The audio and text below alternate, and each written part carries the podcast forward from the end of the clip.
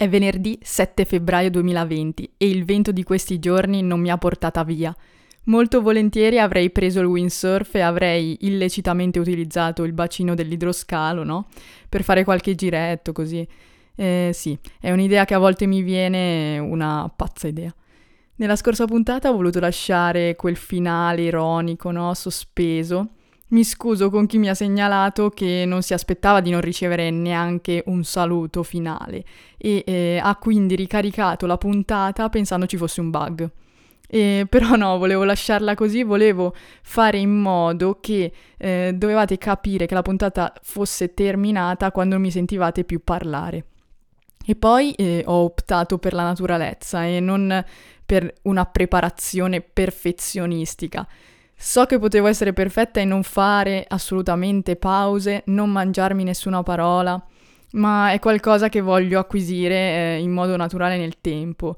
E eh, parlare in un microfono è complicato all'inizio, non sembra, eh, però non stai realmente parlando con nessuno di concreto davanti a te.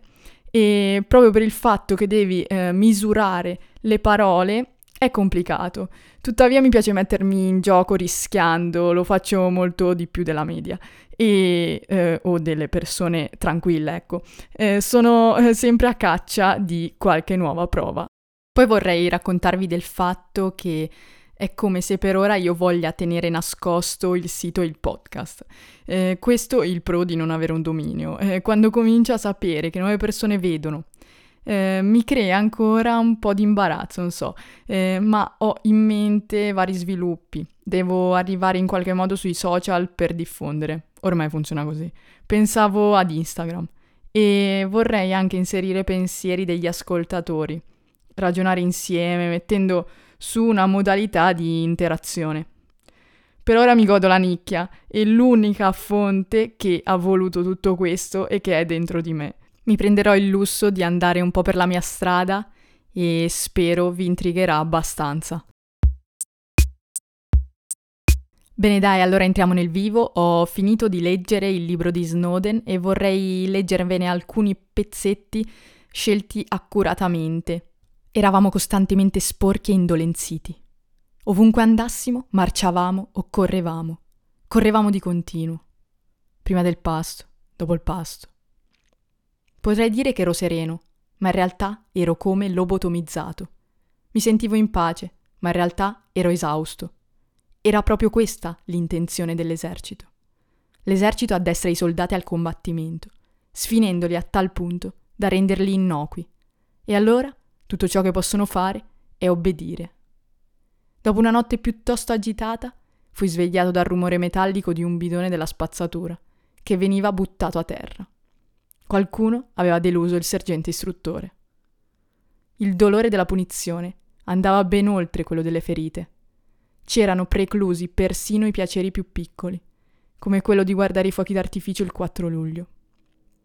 Capii che quell'esperienza aveva ovviamente ferito il mio orgoglio, ma mi aveva anche reso più sicuro di me. Mi sentivo più forte adesso. Non avevo più paura del dolore. Anzi, proprio il dolore mi aveva fatto crescere. Ecco, queste sono le parole di cui vi parlavo l'altra volta, che mi sono molto familiari, come dire, e secondo me eh, Edward Snowden ha eh, avuto, eh, grazie a questi potenziamenti, eh, quel coraggio di poi ehm, parlare e il coraggio per cui è conosciuto al mondo. E molto è cambiato dalle rivelazioni di Snowden. E ha avuto eh, il coraggio di dire che lo Stato stava spiando illecitamente le informazioni dei cittadini. Oggi però eh, ciò che eh, rende ancora difficile districarsi in questo tipo di situazioni è il fatto che la legge di uno Stato e eh, le regolamentazioni che appartengono all'ambito digitale eh, sono eh, spesso eh, difficili da amalgamare. Inoltre l'identità di una qualsiasi persona in rete è spesso la sua rappresentazione globale esce necessariamente dal suo stato. I nostri dati viaggiano e sono conservati ovunque nel mondo e il cittadino digitale è globale. Ottimo, ma diluiamo un attimo la tensione di questa puntata che sta diventando veramente troppo seria e vorrei appunto finire eh, con questo libro parlando dell'apatia de- di Snowden per il cubo di Rubik perché lui l'ha utilizzato per eh, farsi riconoscere quando non poteva dire il suo nome.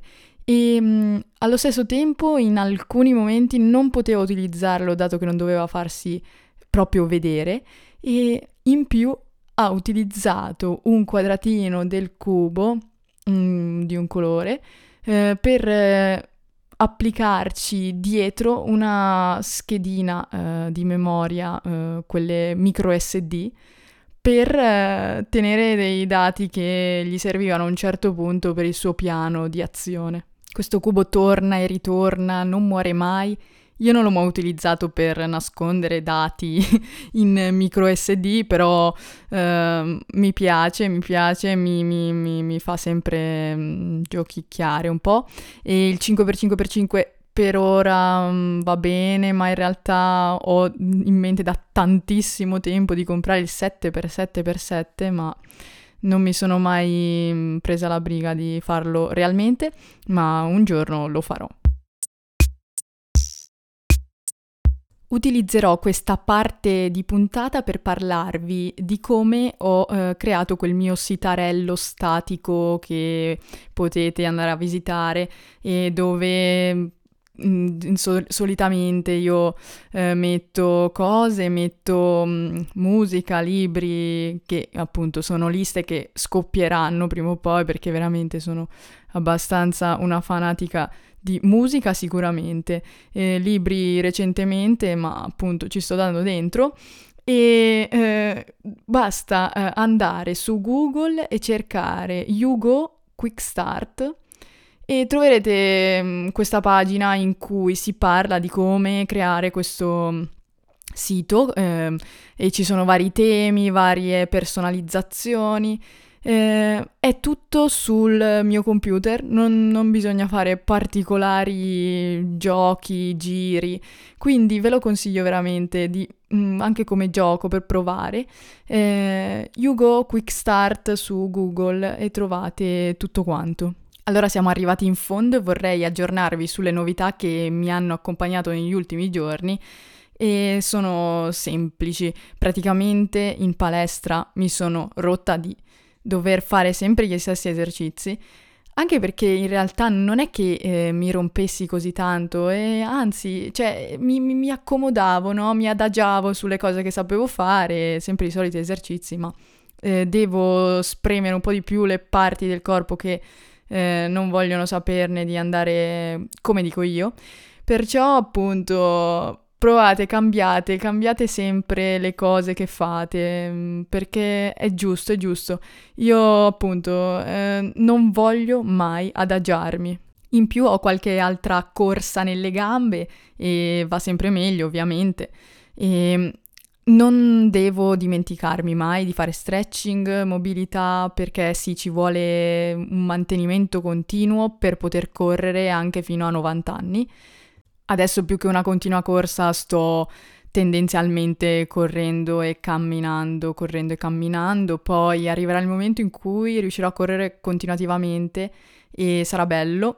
Ehm, su quel passo un po' da scarsa di 6 minuti e mezzo e soprattutto mm, non mi dovrò più vestire completamente imbacuccata con 3500 strati, eh, la fascia in testa, il collo coperto eh, aver paura di, di, prendere freddo appena si finisce e insomma eh, si subisce anche un po' il clima no? eh, con la corsa eh, ovviamente però sì, una cosa bella della corsa sono quelle garette amatoriali 10 km, 5 km, in cui trovi comunque altra gente che non è che sia fondamentalmente allenatissima, ma eh, veramente conosci nuove persone che eh, sanno soffrire con te.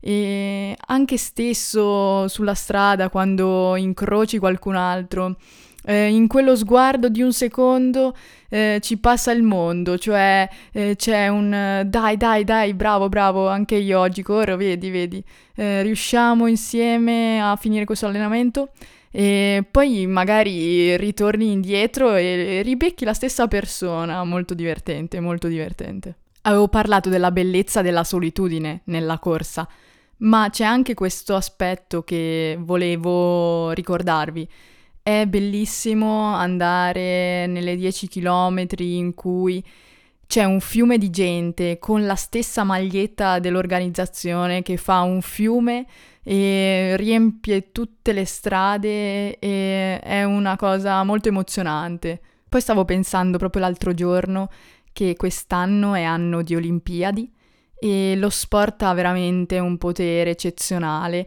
è qualcosa di speciale, veramente.